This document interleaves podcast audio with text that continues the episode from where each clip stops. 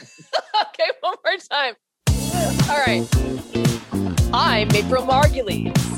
And I'm Christopher Tompkins. And you're on the line with the Hype Busters. Welcome. Ready for some real talk on strategic communication? You're in the right place.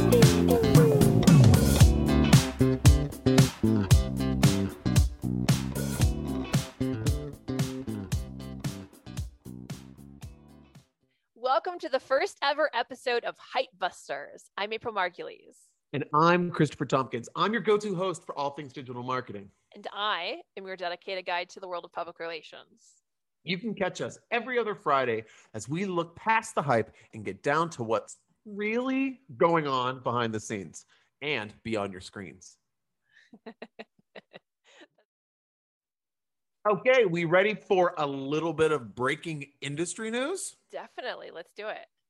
Okay, this week we are analyzing from Barron's Does Tesla have a PR problem? Why it could benefit from better public relations? Ooh, what say you, April Margulies?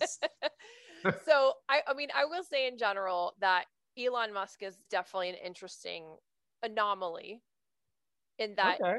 He fired his internal PR people a mm-hmm. while back. He has no communications team. He doesn't believe in PR. And so when you're Elon Musk, you can you can pull that off, right? Right.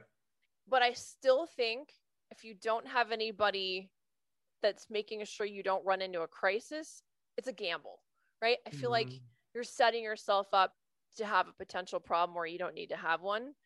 Mm-hmm. Don't necessarily need an entire set. I mean, obviously, Tesla sells itself, he sells himself, everyone wants to talk to him. You don't need a team actively pitching Elon Musk, right? He's about the only person in the universe that can pull that off and they have so much goodwill around the brand that even if things go sideways like they did not long ago you know some people died and then he sort of tweeted something really dry and robotic about right. it yeah yeah you know mm-hmm. but now the situation is that if he doesn't have anybody and he's not actively looking through the lens of how the culture might perceive something something could go sideways enough that it could actually i'm not going to say tank tesla i don't think anything can tank tesla but it might really put a big ding in the side of their armor. All brands out there are kind of like one PR crisis away from like a discount sticker on the windshield. Yes. My question would be to you, April, would be what would it take for them to really be screwed in this situation? Because obviously, I agree with you. I think that you always have to have someone on hand just in case. And he's trying to be disruptive with how he's approaching because that's the branding that he's trying to put forth in his positioning. But mm-hmm what would need to happen? Because obviously people have, you know, perished. Like, what will it take to kind of ding this brand? I think he was fortunate in that the incident where only a few people died, it was a few yeah. people. It would take hundreds of people dying. Not that a few people isn't tragic, but it would take something of a higher number, higher impact Mm-hmm. And then people would get really upset, right? And if he didn't have a staff to handle it sensitively with that kind of empathetic touch and be right there at the ready to handle it, I mean, because that's the kind of thing, if that happened and then mm-hmm. he didn't have a staff in place to handle it, then his delayed response would aggravate the bad impact that it was already having that that happened right I hope he at least has a crisis preparedness plan in place and somebody he can call in the event that something like that happens. Because if it comes down to him, I mean, God help Tesla, right? That's not gonna it's not gonna fare well. I think kind of like going into this one, especially with this character, um, because I do feel like he's a character. I, I look at it in terms of telling the story because from my side of things, it's kind of like how can we get you the most visibility as possible. What's your positioning that we can put you as a thought leader out there and get people engaging with your message so that you, everyone else starts becoming an evangelist? And I think not having a PR and talking about not having a PR is a PR move. I don't think he's being 100% transparent. Ah, okay. You've got a conspiracy theory here that he's actually pretending he has no PR. It's a super move. I mean, all celebrities do this. I mean, and he's now celebrity because he hosted Saturday Night Live. Right. I think as soon as you do something like that and you're in that position, you lose credibility. And I don't think that you're super authentic, even though it's, I love Saturday Night Live. I think it's a great show. But when someone like him comes on, it's kind of like, oh, So now you're, it's like Mike, Mark Zuckerberg hosting it. Yeah. And what's interesting is that him not having a PR team and bragging about it is also, I actually had a lunch club call last week with somebody who yeah. said, you know, if a product's good enough, they don't need PR, right? I mean, it just sells itself. And the truth is that that's not true, right? I mean, unless you're at that scale already and you can afford to just bow out and because everybody's calling you with, you know, wanting to know what you're doing next. Mm-hmm. I mean, if you're not Apple, Google, Facebook, I mean, like there are yeah. only like a handful. I mean, I don't even think I could get to 10 brands that could mm-hmm. that could pull that off, right? And still have people calling them. Mm-hmm. Otherwise, if, if you're startup and you're trying to get the word out there and you're trying to compete with the competition, mm-hmm. you have zero chance of success if you don't have PR as part of your artillery. When you're looking at this is one of the things that drives me crazy when people do this because this is why how I know this is true. Like I think that he has he has like a side PR chick. Like I, I think see. he has he's definitely his, girl, his girlfriend's chick. like a PR, a publicist secretly or something. Yeah, exactly. Like she's, she's no. Um, one of the things that a startup will come to me and they'll say, "Hey, you know what? Why aren't my posts getting as much as this brand?" And I tell them, I said, "Well, it's because that brand is paying advertising dollars to do that." And they will say, "Well, that brand says that they don't spend any money on social media and it's all organic." And I said, "Well, they're lying." It's kind of like when people hire my agency, they don't want us to say anything we will sign NDAs where it's like we're working for them and they are the powerhouse. So we're like the muscle behind the brand in a way in the shadows. So stuff like this, I think, is a little misleading to startups, mm-hmm. especially. Like you gotta kind of, I'm not saying yes. look through cynical eyes like I have, but there's more than one way to look at the story, you know? Yeah. So in the Barron's article about whether Tesla has a PR problem, written by Al Root, basically it says, but after the accident, Musk lashed out at the media on Twitter and later during the company's first quarter investor call. So it seems that it's reached sort of a critical mass where both investors now and the media are starting to talk about why he doesn't have a PR department. And just bank that all in the bank of clout because everyone's talking about him. Who's to say that this wasn't a PR strategy? You yeah. know, it's like that was dreamed up by someone other than the godlike figure that Elon Musk kind of has created for himself. Mm. So I do hmm. feel like this is kind of one of the pieces Possible. that, like, thou thou protest too much. Is that the saying? Like the lady doth protest too much. Yeah, I think that. Sorry, Elon, not calling you a lady, babe, but like, still, I feel that when someone starts screaming something and they get angry, it's showing their hand in a way. That's but that's that's just how I kind of see it. I like it. Okay, good. Well, shall we move on? I feel like that might be enough about that. Yeah, I think we smacked that with a sword. I think we're done. Okay, great. Okay, our next segment is point and counterpoint. In this segment, Chris and I will agree to disagree and we'll tell you why. And I'm right. Here's our topic for the week. The demise of browser cookies could create a golden age of digital marketing. Oh, every time they say golden age of something, it just sounds so like, oh, it's gonna be the it's gonna be so easily attainable and it's just gonna be like heaven.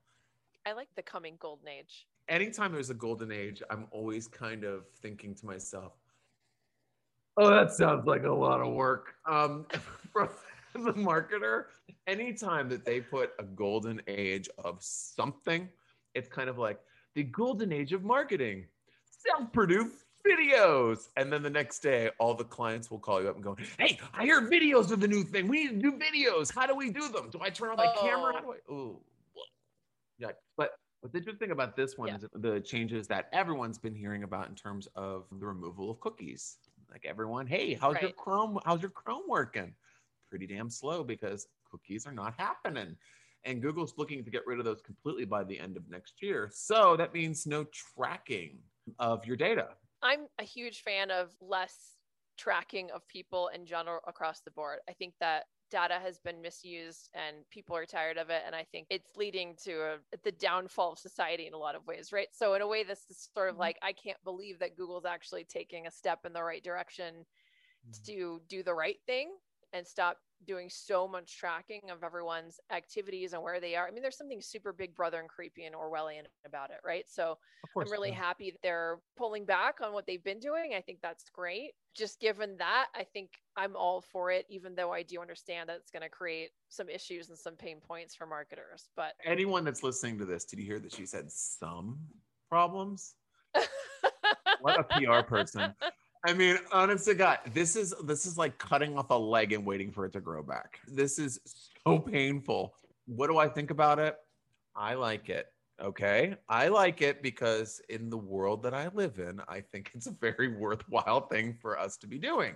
And also from a marketing perspective, I think that it's going to force marketers to be smarter with how they market to their target audience and how they kind of appeal to people and sell ideas. That's what marketing is it's selling ideas and pandering to people's emotions to sell ideas. But what is interesting about it is that it's making humans human and not pieces of data.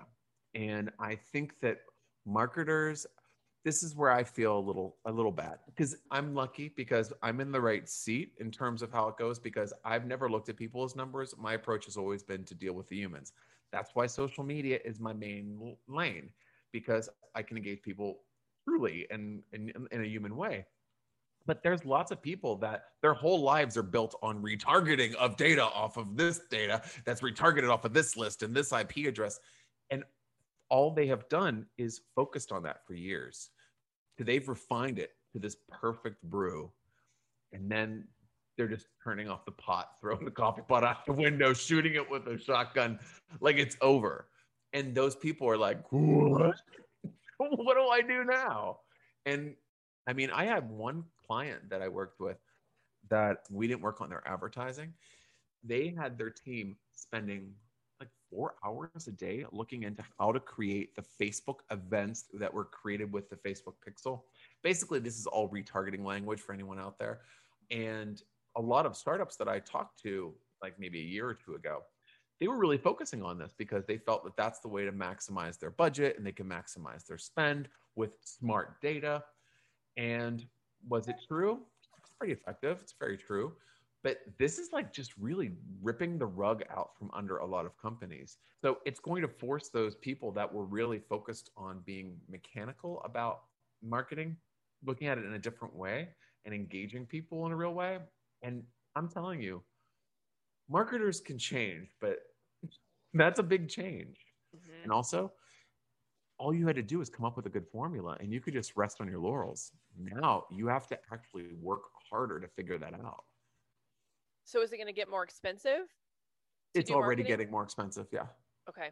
I had a client that we had down to between two and eight cents per engagement on Facebook, and it's 58 cents now. What? obviously me with my little conspiracy eyeglass over here thinks that this is kind of a stopgap between something and something else. I don't know what it is. Something more evil. They're doing something less more... evil to do something more evil that people don't know about.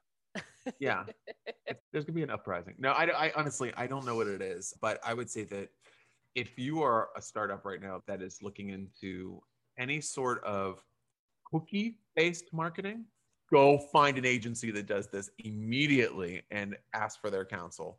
Do not try to learn this. This is just like diagnosing something like if you're going to a medical doctor. I'm not saying surgery like uh, like a medical degree and a marketing degree are the same, but you really need to go to a specialist on this because this is something that could waste a lot of time and money with you trying to figure out how to make the transition. Right. So my question for you is this: Is yeah. it possible what? The, the reason, and now I'm putting on your skeptical, you know, conspiracy theorist hat. That's me. Is it possible, mm-hmm. looking through the Chris lens, that Google's actually rolling back the cookies because too many other companies are profiting on them and they want to introduce something proprietary that can't be used by others in the same way? The one thing that worried me is how Chrome has been killing everybody and everyone has been really reliant on Chrome to store all their passwords, to store all store everything, and then basically nothing stored anymore. So everything is slower. That's a red flag that they don't know what they're doing right now.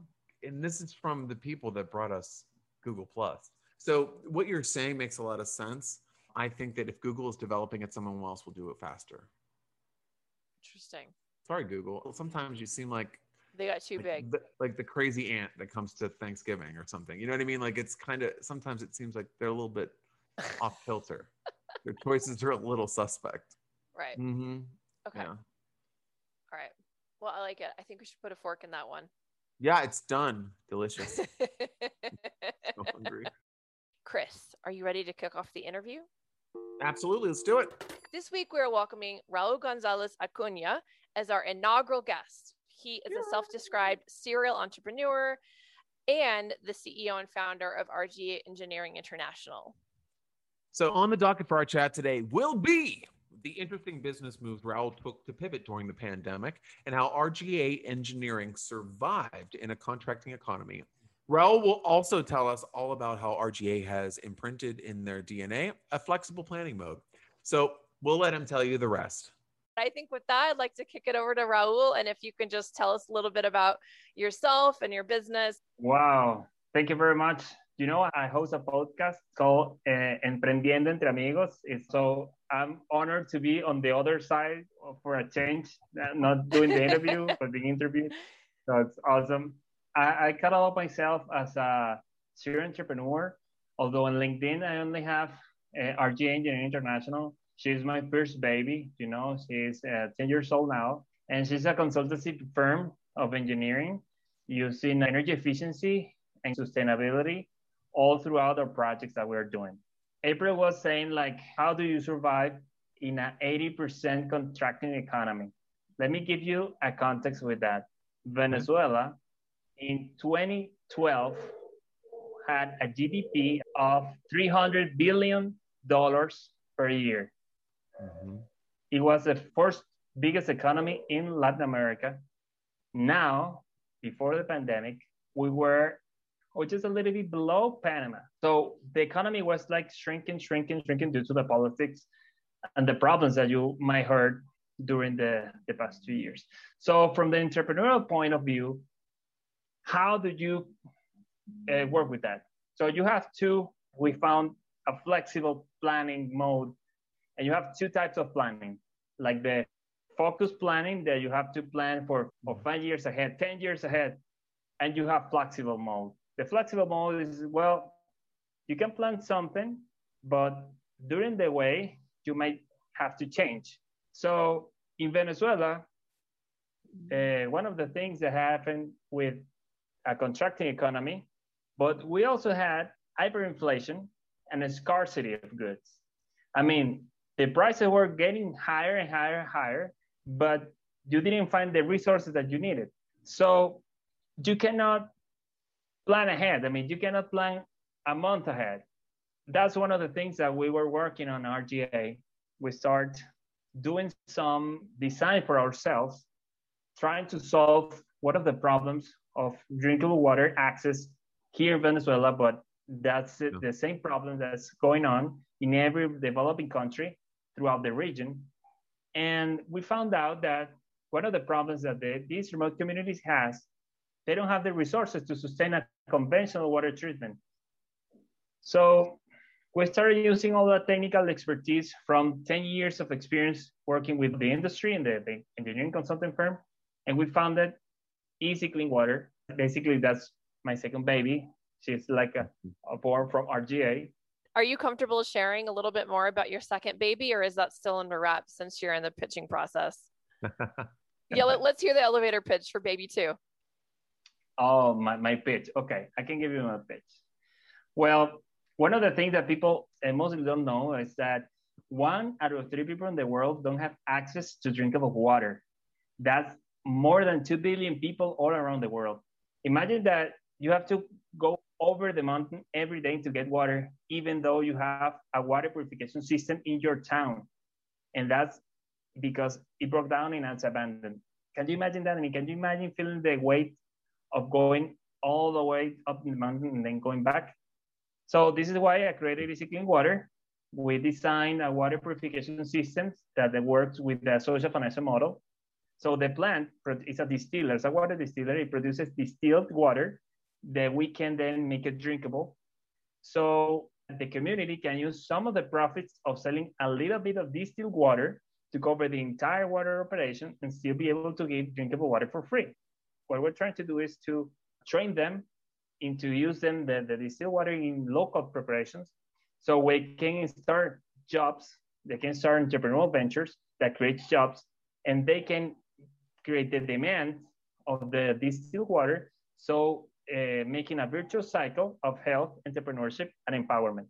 It's about making water the gravity center of the entire community. So we now know about the two babies. Uh, four, four babies. Four babies. So four sorry, babies. I, I always, yeah. I always, I always forget babies. Um, so now that we have, so we have the four babies that you're focusing on, Raul. What's next? What's the next step that you want to take to continue to organically move through and move forward? Well, as a father of four, wow. and I might say like the lucky um, number for you, Raul. Yeah, huh? well, wait, are you also no, four f- babies? I mean, wait, do you no, also no, have four children? Oh, oh, oh, okay. I was like, oh my gosh, that's eight children. You mean four? One. I have one. Okay, one human one baby, daughter. four yeah, business yeah. babies. As a father of five, and yes. RGA is the biggest one, so she can like drive herself a little bit but the other one I have to be more intenseful in that. So the next step is make them grow. Easy Clean Water is the one that can be in a startup, and that's the one that we want to push the most to become a startup and bring that benefit to all the world. For instance, we are now working as with a pilot in Canoabo in Venezuela. We are developing a 200 liter per day water plant and we estimate that it will be beneficiary uh, for 60 families and more than 100 ventures, hopefully. And we'll start the training program in July. By mid-July, we'll start. That's that's, that's awesome. That's like weeks away. Are you are, are you ready for all this? I mean, are you getting uh, getting excited? Super. That's more than a 10 years of work for me is even more because I started this technology uh, development while I was an undergrad uh, as an undergrad. Wow. That was my bachelor thesis. Yeah. And then it came to my master's thesis. And then I even won some awards in the US. It was yeah. a huge deal here in Venezuela as well. Is there a most rewarding moment for you when you reach a certain level or a certain mm-hmm. milestone that really makes it all worth it for you? There, there, there are several. But I still remember when I had to move from my house, the, when I started RGA, to an office. And that was because I got a super good project. I had to hire like five different employees. So it was like, wow. And I still remember I was in a, in a traffic jam in the highway. I got the email was with the purchase order. It was like, wow, yeah. I mean, that's the first one. Awesome. It was a, yeah, I started like, wow, awesome. So yeah, that, that that's one. There there are a lot, a lot of good moments. That's cool. I love that. Well, this has been super helpful. Yeah. Do you have any questions for us or anything that you want to plug before we let you get on to your five babies? no, I just want to thank you all. I love what you're doing. Thank you thank very you, much yeah. for, for, giving me the honor of starting. Yeah. With, no, it's just, yeah. I wish you all the best with all your endeavors Yeah, best of luck to you too. So yeah, so much, thank you so much, Raul. Okay. Bye bye. Take care. Bye. Bye. All right, this segment is a fun one. Ready for our first cash or trash critique for the week? okay, here's our target for today. Yeah. We are looking at Kim Kardashian's Skims ad that was pulled after a video fails scandal.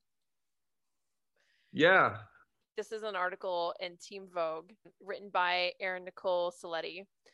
Earlier this week, Kim Kardashian found herself at the center of another editing controversy stemming from an ad for her underwear and shapewear line Skims, which the brand has since apologized for and replaced. The ad featured Kim laying on her side, slowly grazing her waist with her hand while yep. wearing the brand's latest underwear drop. At the time she reaches for her hip, her finger appears to become very distorted in shape and length and so then a TikTok post um, that was viewed by more than 24 million people in the last five days The user question Who approved of this editing?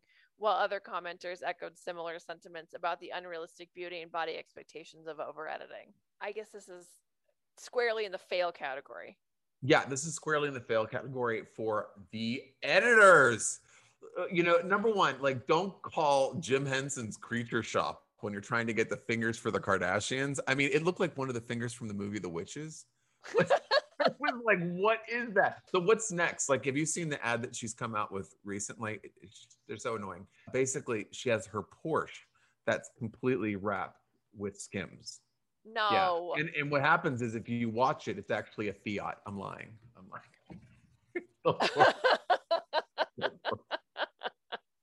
Who fails here? I mean, I feel that it's the team that put this together, don't you think? The editor and whoever approved that ad. I, yeah, I just don't understand why. I actually have a theory about this. Then maybe if I'm thinking about it, you know, when your whole job is be something to be looked at and to be marveled, and it's all about the visual. Maybe you get so close that you don't see the errors anymore. Maybe like in a situation like that, they had a pair of fresh eyes on the set, like or in the editing booth, because that's where 90% of the Kardashians happen. Or do you think it's just they did it to for someone to catch it? Oh, back to the conspiracy theories. Chris, the conspiracy theorist. I am. I'm over here. you want to find out how people are ruining your minds? Got the answer for you. I mean, it could be right. Could be a PR stunt. I doubt it. I think it was more somebody just didn't notice how weird it looked. Actually, here's my theory. My yeah. theory is a straight man was editing it and was so distracted by how beautiful her behind backside caboose is. Are these the medical terms? but make sure. But he just didn't even notice that her finger ended up looking super warped. I bet he just edited the hell out of it to make the butt look just so pristine that he missed the fact that it was like the the creepy finger. Again, again, again, the medical terms that we're using here. Uh, she had a, a case of the. I mean, but see, I can see that POV. What's really interesting is that I'm picturing 25 people editing this. Like, because the whole thing is the thing. It's the look, it's the aesthetic. And personally, I would have missed that because I honestly don't care enough. Maybe if it was marketed to me, possibly, but it's so quick. The finger's so, quick. so quick. I would have missed it. But if I was paid, I wouldn't miss it. If I was paid to look for mistakes. Right. But what's happening right now? the reunion or whatever of the last Kardashians drops tonight or something or whenever, uh, like recently. So it's all might be on purpose. Know. Yeah. And it could have been created just for that. And then it could have been released that TikToker. They could have been paid conspiracy theories. But guess what, people? People pay for exposure. You know? Someone could have said, hey, we need like something viral okay, we've seen you naked, we've seen you doing the sex, we've seen you doing this, we've seen you doing that, we've seen you on a camel, we've seen you giving birth, we've seen you like waxing. What are we gonna do now? Okay, let's let's screw up your finger, and um, let's find okay who's influential, who's influential. Okay, her. Get her an NDA. Well, how much would she want? Like uh, ten thousand. Okay, give her ten thousand bucks to put this out there, and then it's you know what I mean. It could be as easy as that. It might be. It really could be. See, when you say these things, they all sound right, and then I feel disappointed. Yeah, I, I mean, come on, free Teen Vogue coverage. Why not? and they showed your commercial on a site that got how many hits? Yeah. And, you, and then it's so slight, we both had to watch it multiple times, which racks up views. I mean, come on. Okay, you're right. I think Chris is right. All right, sorry, everyone. Guys. I'm sorry. I'm I'm going to ruin everyone's dreams. But yeah, I'm nice. I, I always I'm gullible and nice, and Chris is naughty and mean. Yeah. If I met you, I I would I would find you questionable, listener. No, I'm kidding. so funny. So Chris, let's close things out with our startup feature. Yes, let's do it. okay. The spotlight for the week is Space Together. It's a startup that's helping business leaders to grow their organizations with space sharing. So mm. I stumbled across this the other day looking for something locally and realized that this was actually a really smart thing. So if you either have a space that you don't need all the time, or you, or you have a space that you're looking for, but you don't want to have to necessarily straight out of the gate just go and rent a space or buy a place for whatever business you're planning on doing, you can share spaces. So you can go on their website, you can either say, I have a space or I need a space, and then you can say where you need the space. Okay, like Airbnb um, kind of situation? No, it's more like a gym or a yoga studio or a church or like something oh. where you just you wouldn't necessarily so it's more like hmm. something that's more of a business based thing or nonprofit and you just can't afford the space by yourself. So the okay. idea is that you can like share a commercial space with other people basically. Oh, that's cool. Yeah, which I thought was I was like that's really smart. They do need a little bit of help with the messaging, I think. Mm-hmm. I think it could be more clear. The website could be a little more clear too, but I think the idea is spectacular. I think it's smart. I think it's timely, especially coming out of the pandemic where people are sort of gun shy about how right. much space they might want to rent or and to lessen the burden if you do own a space because you know there's so many startups out there that have been kind of screwed over with the whole pandemic and they are clinging on to it. Like a, a, there's mm-hmm. still people that were smart enough with their money and they also got help from the assistance from the government that helped them kind of power through. But still they're they might be going on fumes. So this is a good way of being able to you know expand your offerings without subletting i guess? I mean because that's the other option and that's that's a marriage. Right. I don't want to get into that marriage. I, I don't want i don't right. want renters. Like the co-working thing even for me i've always thought about it and kind of thought that was like a little challenging. But with this i think it's just you know it opens up the door for people that needed larger space that have you know like you were saying like gyms and like like gymnastics even like for kids and kids groups and after school and boys and girls club and yes. I mean there's lots of positive ramifications for it. I think so too.